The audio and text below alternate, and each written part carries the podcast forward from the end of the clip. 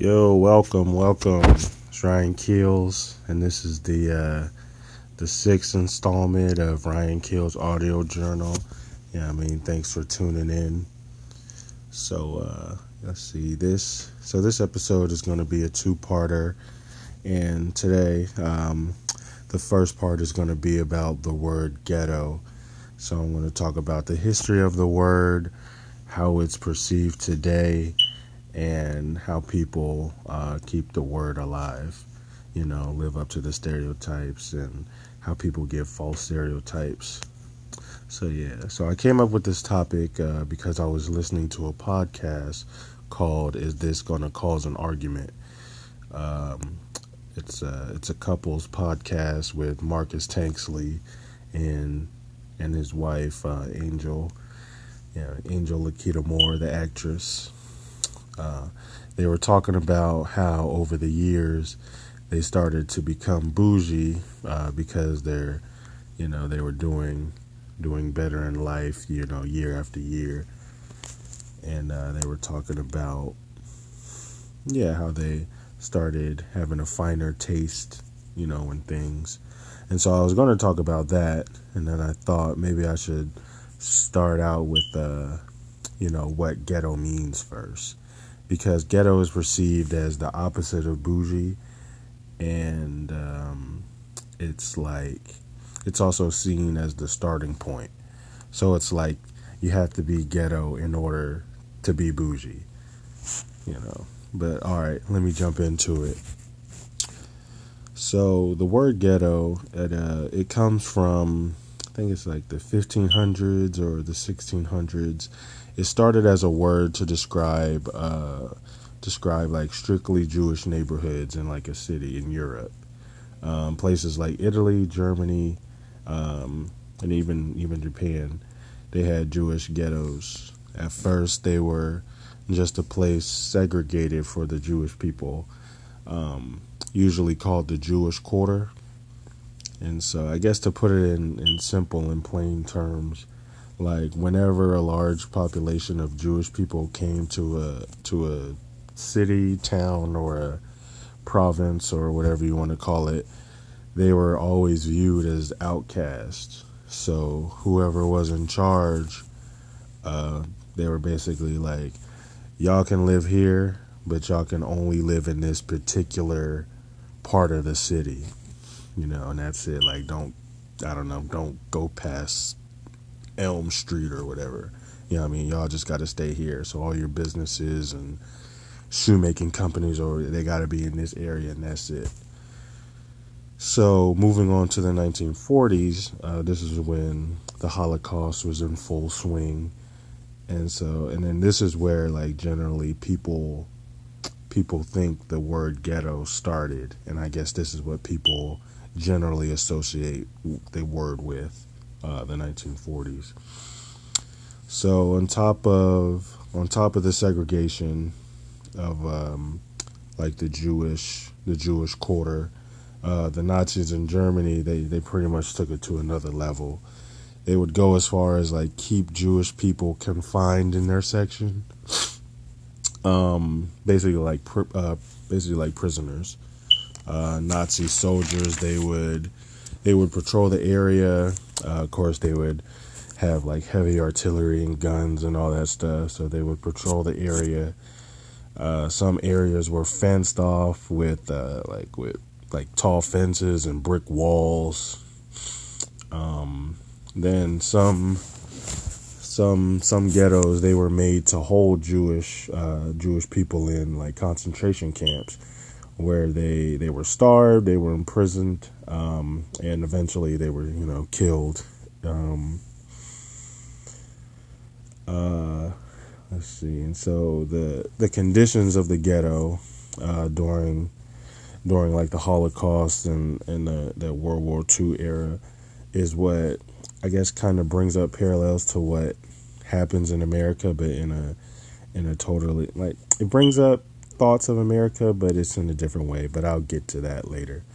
But um, the Jewish people had to experience, um, you know, food shortages. Like their food were, were rationed off, and since there were so many people, they they they had to deal with like starvation and then that led to stealing and you know having to basically you know get down for theirs and get food any by any means necessary uh, the buildings they were in poor uh, they were in poor conditions like they would cramp multiple families in one like one room or one apartment building and uh, you know they would have no running water uh, or or just dirty water, whatever. They just they basically build these buildings or whatever, and just said just said whatever, just you know, yeah, drink this and you know just deal with it. Um, they also had to deal with uh, with like sub subpar uh, sanitary conditions. Yeah, actually, subpar is kind of a like kind of a weak word to describe that. Let's see what what's a better word? Like horrid, nightmarish, nightmarish. Yeah, we'll say nightmarish. You know, uh, sanitary conditions like everything was dirty. Like I said, the water's dirty and like they just had to probably sleep on dirty beds and stuff like that, even if if they had beds. But yeah, so that caused a lot of deaths too, because people got mad sick. Um, let's see. So yeah, I guess we can move on to the uh, the ghettos of America. Um, the difference from the the European ghettos is that in America it ranged from like multiple types of people, like all across the country. You know, whether whether it was like Polish people, Irish, Italian, Chinese, Caribbean, Somalian, Nigerian, Russian, Mexican, Puerto Rican, you know or even people who were born in America themselves. Uh, they experienced living in the ghetto, you know, while being in America. New York, of course, being the biggest destination with like Ellis Island and I forget what the other what the other park was called that everybody came into. But yeah, you know, New York is the big melting pot, so yeah, others uh, others came to Pittsburgh, LA, of course, um, Miami, you would you know see a lot of Cubans come. Uh, Detroit, uh, Chicago, you know wherever basically wherever uh, they can, wherever their family was at at first, or just wherever they decided to settle at. Um, yeah, so it seems like it seems like there was a rotation of like certain certain neighborhoods. Like for example, um, East Harlem at first it was known for its large Italian and Jewish population, but in like recent decades and like by the time I was you know, I was around and like I was a kid, I knew East Harlem as uh, Spanish Harlem, where it was a, a huge population of Puerto Rican people Dominicans and, and, and Mexican people. And so, like I said, it, it, it was called like Spanish Harlem now, where it used to be Italian and Jewish people. So that's what I mean by like the rotation. Like, I guess, I guess a lot of Italians they they moved to, um, they moved to like Brooklyn and the Bronx and like places in New Jersey uh, and the Jewish people they moved to um, like places, basically the same places, Brooklyn and Manhattan. Um, yeah. So and then the conditions. Let's see. So the conditions they really didn't match up to the ones in Europe, like the European ghettos. Um, the ghettos in America, they, I guess you can call them terrible if you set them up if you set them up against the standards set in America. Like if you like if you go into like a like a project building in Brooklyn, that's you're going to consider that terrible uh, in comparison to a nice house in like Beverly Hills. You know, it's basically the the worst America can offer versus the best America can offer. You know. Um let's see. So the areas, um, you know, they experience high crime, uh, especially drug dealing, you know, theft and robberies uh, and murders, and that that you know stems from the lack of resources, uh, the lack of jobs, and like the need to like keep up with bills and rent and stuff like that, and like the whole American rat race. So that's that's basically um, those are like the biggest reasons for crime and things like that. Um, the conditions, like the conditions of a ghetto, and then I guess when it comes to America, you can say people say like the hood or whatever, but we're just gonna go with the the word ghetto. And I'm sorry if this like offends anybody if you're, you know, living in this type of situation, but you know, just you know I mean, I'm just speaking, you know, what's on my mind, and I feel like this is an interesting topic, you know, especially for me. So yeah, so the conditions of a ghetto, it uh, it, it depends on where you're at. So like I said, in New York, uh, there's huge project buildings, like to this day. Um, if you go play like Harlem and Brooklyn and stuff, you'll see these huge buildings uh, that's been around since like the 30s and the 40s and stuff like that.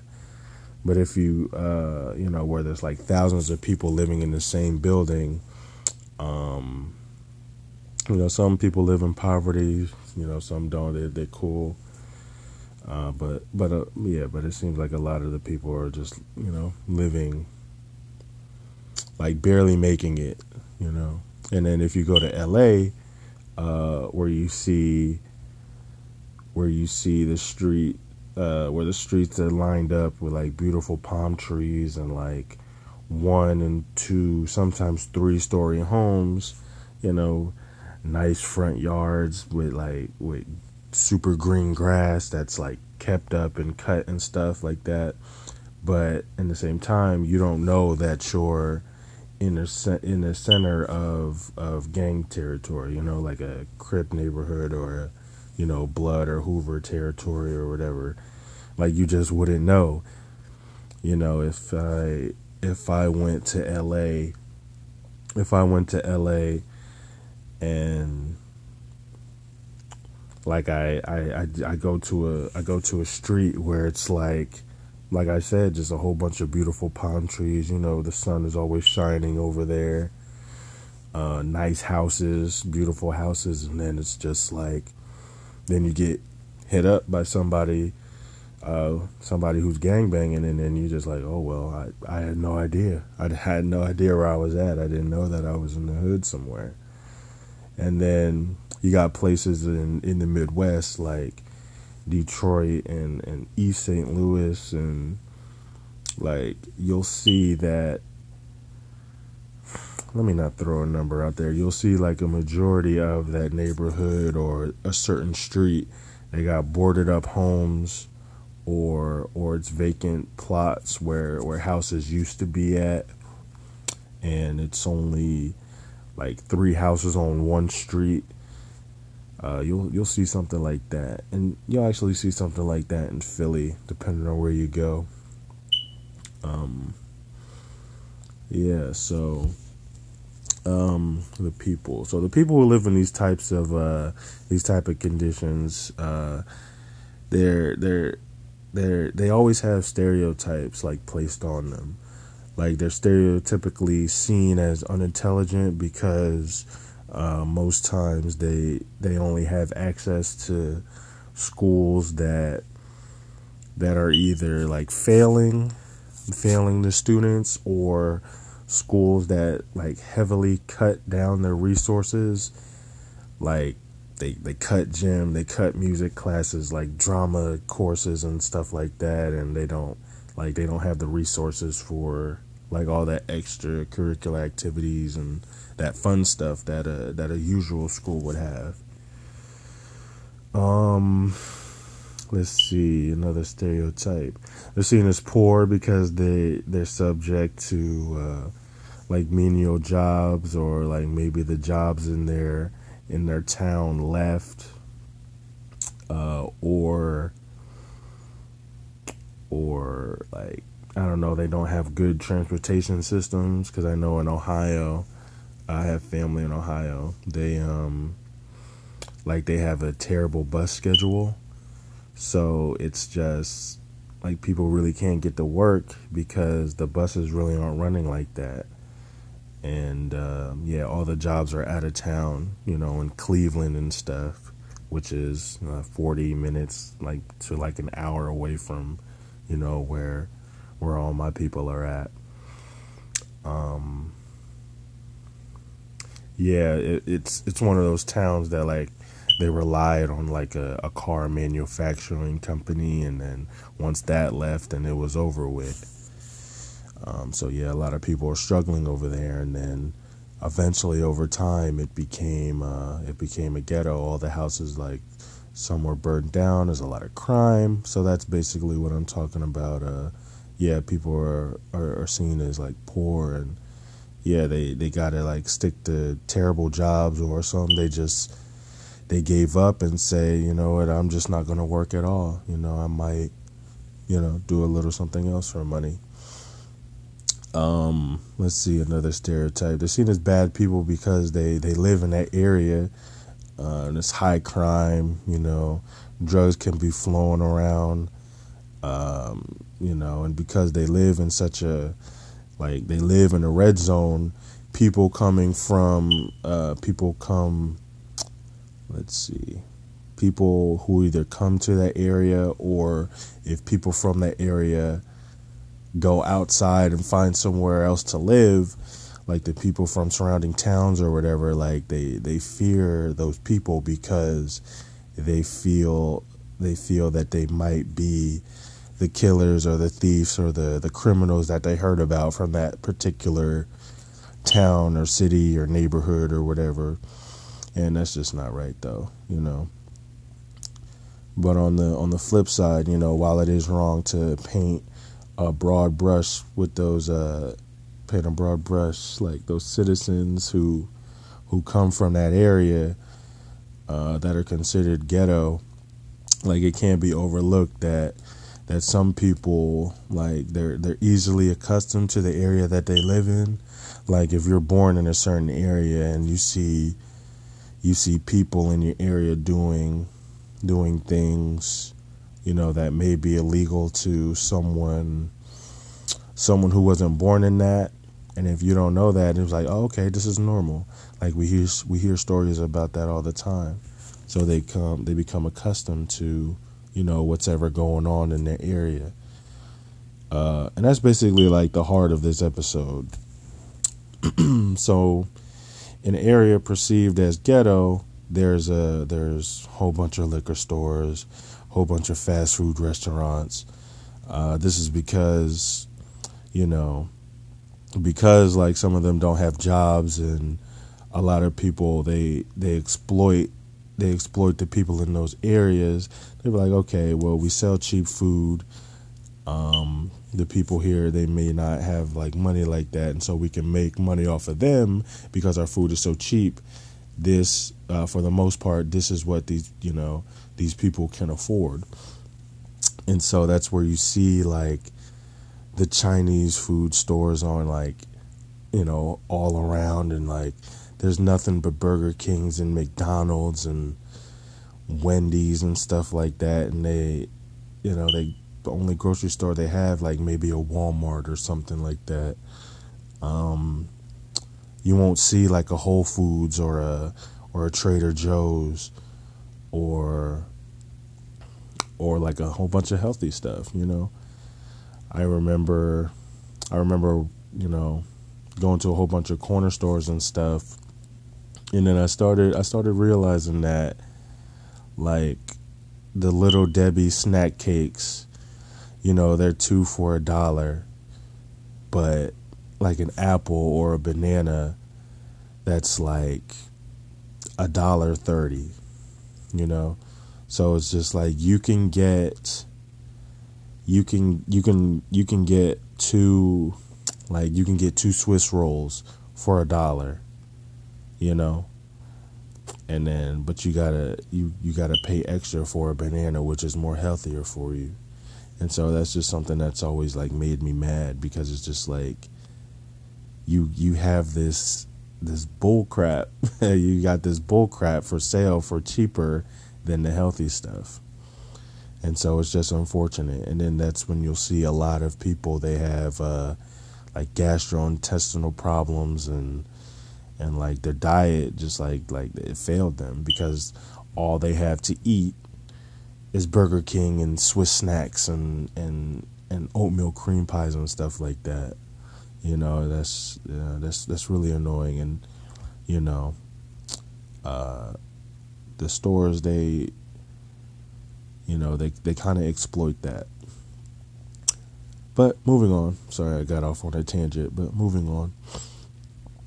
Um let's see in a in an area that's considered ghetto, it's like the the residents they they tend to be they got to be resourceful because they may not, you know, they have the money or like they got to wait until the next check comes. So this is when you'll see like okay, um we can't use all this water because we got to wait until we get paid next and you know pay the bill and we don't want the bill to get too high this is when you'll see like people are like living off of oodles and noodles and stuff like that. Uh, yeah, so think like um, I don't really know who be listening. You know, just think about you know how a stereotypical college kid lives. You know, like a broke college kid lives. You know, you know oodles and noodles and like they gotta they gotta scratch and save and wait for the next time they get paid.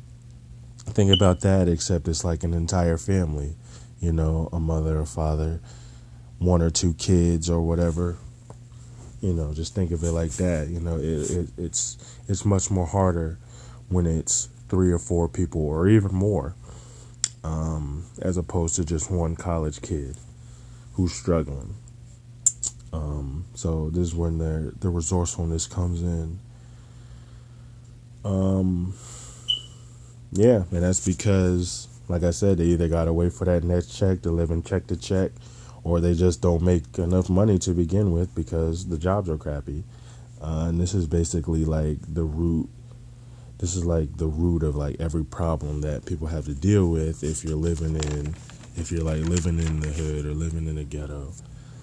Um, and let's see, and then because uh, people are living in these tough areas, uh, they they tend to have a tough life um, which uh, which brings you know, and because they uh, because they live a tough life and they they were able to like either make it out or like they're doing fine or doing better than their peers. Like there's a certain type of pride uh, that comes with the struggle of where they live at. Um, part of this, part of this is kind of due to the glorification. Um, from like movies and books and stuff like that and music. Um, you know, and as much as I hate to say it, like rap music is is a culprit. Um, and may, maybe that can be like another episode, like the like what rap glorifies, you know, sometimes. And like I said, I'm someone who loves I, I love rap, and then but I gotta keep it real, like yeah, some some of these rappers they glorify living in these terrible conditions. And like they'll make it seem like living in the ghetto and living a tough life is the only way that you can be real. You know and that and that affects kids. That affects kids a lot. It can affect like the way they move about. And it can change their lives. Like some people can get killed. Some people go to jail. Um yeah it's it's a lot or become drug dealers or become drug addicts. So, yeah, but maybe that's a, maybe that's another episode. But yeah, and so with the books and the glorification in the movie and stuff in the movies and like this is how the word this is how the word stays alive. Um, like the word ghetto, this this is how it stays alive. It's like living in a way that is synonymous with the stereotype, uh, stereotypical behavior of someone living in the ghetto. Um, and this actually just isn't in the inner city. This is this actually like spread to the suburbs, uh, like from the inner city, or to rural areas. Um, and now, like the word ghetto, it, it becomes it, it it came from like classifying a neighborhood and buildings and stuff to being like placed on people. Like it gave like the word is a way to describe somebody now. And then unfortunately, it's placed on blacks and Puerto Ricans, uh, Dominicans, and, you know, like minorities like that. Yeah, actually, it's just basically those, basically, though, like blacks and, and the Latino, uh, Latino um, races or ethnicities. I mean, um, let's see, but really, I can only I can only speak on the black experience because you know I'm black. Um, so yeah, so living in living in Burlington, um, um, it's a suburb. Let's see, let's see, we're 30 minutes from Philly. Let's see, Philly's to the west of Burlington. Um, Trenton is to the north. That's 30 minutes to the north. And then we have Camden, which is about 20 minutes south of Burlington. Um, all all those air like Trenton, like everybody knows Philly. Um, but in Trenton and Camden, uh, those areas, like all three of those areas, they're known for like their high crime and, and they have like high rates of murder, like year after year. Um, and so when these areas would get too high and like I guess I I guess a, a, a mom or a mom and dad is just like yo we got to get out of here we got to go to a place that's safer um so so since we're like smack dab in the middle and then we are a suburb uh, people come to keep people come to the area so people from Trenton and Camden and Philly come to, like they come to Burlington Township where I was. They come to Burlington City, which is right next to us, and also uh, another town right next to us, which is Willingboro. So these are all you know little suburbs in uh, in New Jersey, in South Jersey. We also had people come from North Jersey and New York and stuff like that. So um, this caused like and so, with all these people coming from Newark and New York, Philly, Trenton, and Camden, like it caused basically it, it, it caused like a creation of gangs and like you know we would have murders here and there you know people selling drugs um, because they're like they're bringing like they're bringing their mentality and like the way that they know how to move in Trenton and Camden to you know Burlington, Burlington City, and uh, and Willingboro. Um, and in my opinion, like that's not even the worst thing to that they brought. Like you'll have people who bring like their poverty mindset to uh, to the suburbs, and like I feel like people coming from those areas, they're so used to living a certain way that they might have like trouble adjusting to a better surrounding, or or maybe they just feel like they're like like I said with the whole glorification and like being real, like maybe they just feel like, oh, okay, uh, they aren't true to where they're growing up, so they they try to I guess ramp it up like yo I'm from Trenton and then like people will be all extra and like yo I'm from Trenton you don't want to mess with me and all that stuff and so like that's a mindset. And um yeah and that that mindset can slowly go down from the kids and then the kids who go out it can you know it can it can cause an impression on somebody who really isn't like that but they might want to impress the person from Camden or the person from South Philly yeah and so that that causes like the town to start becoming a a little hood in its own so yeah, it can it can change a town for sure.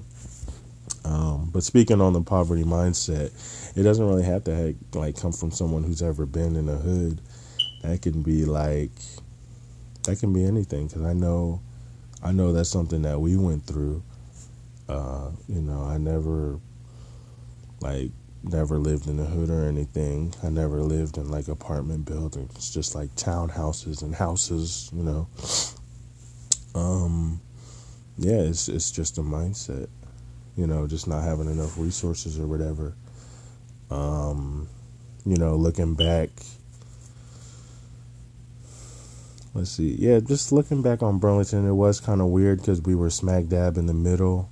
Like it wasn't as bad as Philly or Camden, but like it wasn't. Let's see, what's what's like a, a great neighborhood that it like it wasn't like like Beverly Hills, you know, in L.A., you know, or whatever your local rich area is, you know, who, who's ever listening, you know.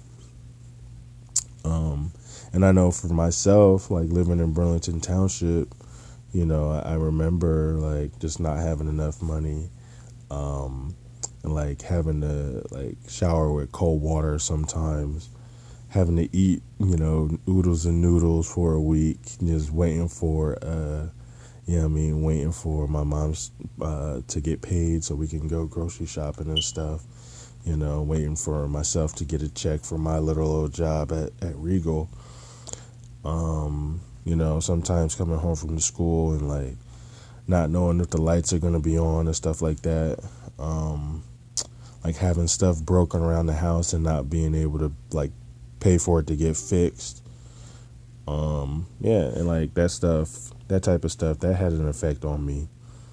Um, and once again, that's, you know, I don't know. I don't know if that's I don't know where that came from. Like I said, it's not like the people who come from like another area. It's just like if you don't have money, then like sometimes you just got to deal with that. And so there would be times where I feel like, man, like I feel like I'm living in the the ghetto, but it's it's not it's not like that. Like in the area outside of where I'm at, outside of the house, but yeah, that's why it's important. Like you just never know. Somebody can be living in a nice house or whatever, but you don't know how they're living. But but all right, I think that's uh that's enough for this one. This is a pretty long episode. But uh yeah, this is what I want you to do to uh sit and think, you know, if you've if you lived in a place that's considered ghetto, you know, whether that's in the city or or a suburb or a rural area, or even if you just felt like you know the way that you live in is you know similar to like like similar to a ghetto. Like, do you have a broken washer or a broken I don't know like sink or whatever that you just never got fixed or a broken oven or you just you know you just living in a way where it's like man I, I got to do something about this because we're just not living right, you know. Um, yeah, just so like think on those hardships, you know, that you live through or are living through right now. Uh, whatever that stuff may be, like don't let that John like take over your mind, where it feels like you gotta you gotta portray and live like that forever. You know what I mean? And if you do live in the hood, like it's okay to be from the hood or the struggle, whatever you want to call it. I mean, just know that you're bigger than that, though. Like you're bigger than that, like that apartment complex, or like bigger than those those couple blocks that like you roam around. You know. Um. Always work on bettering yourself every day. You know, don't matter where you at. You know, you can be in Compton or you can be in, you know, Detroit or like Houston or like wherever, New Orleans, wherever. You know, just work on yourself. But all right, that was uh, episode six of the Ryan Keels Audio Journal. Uh, peace out, and as always, thank you for listening.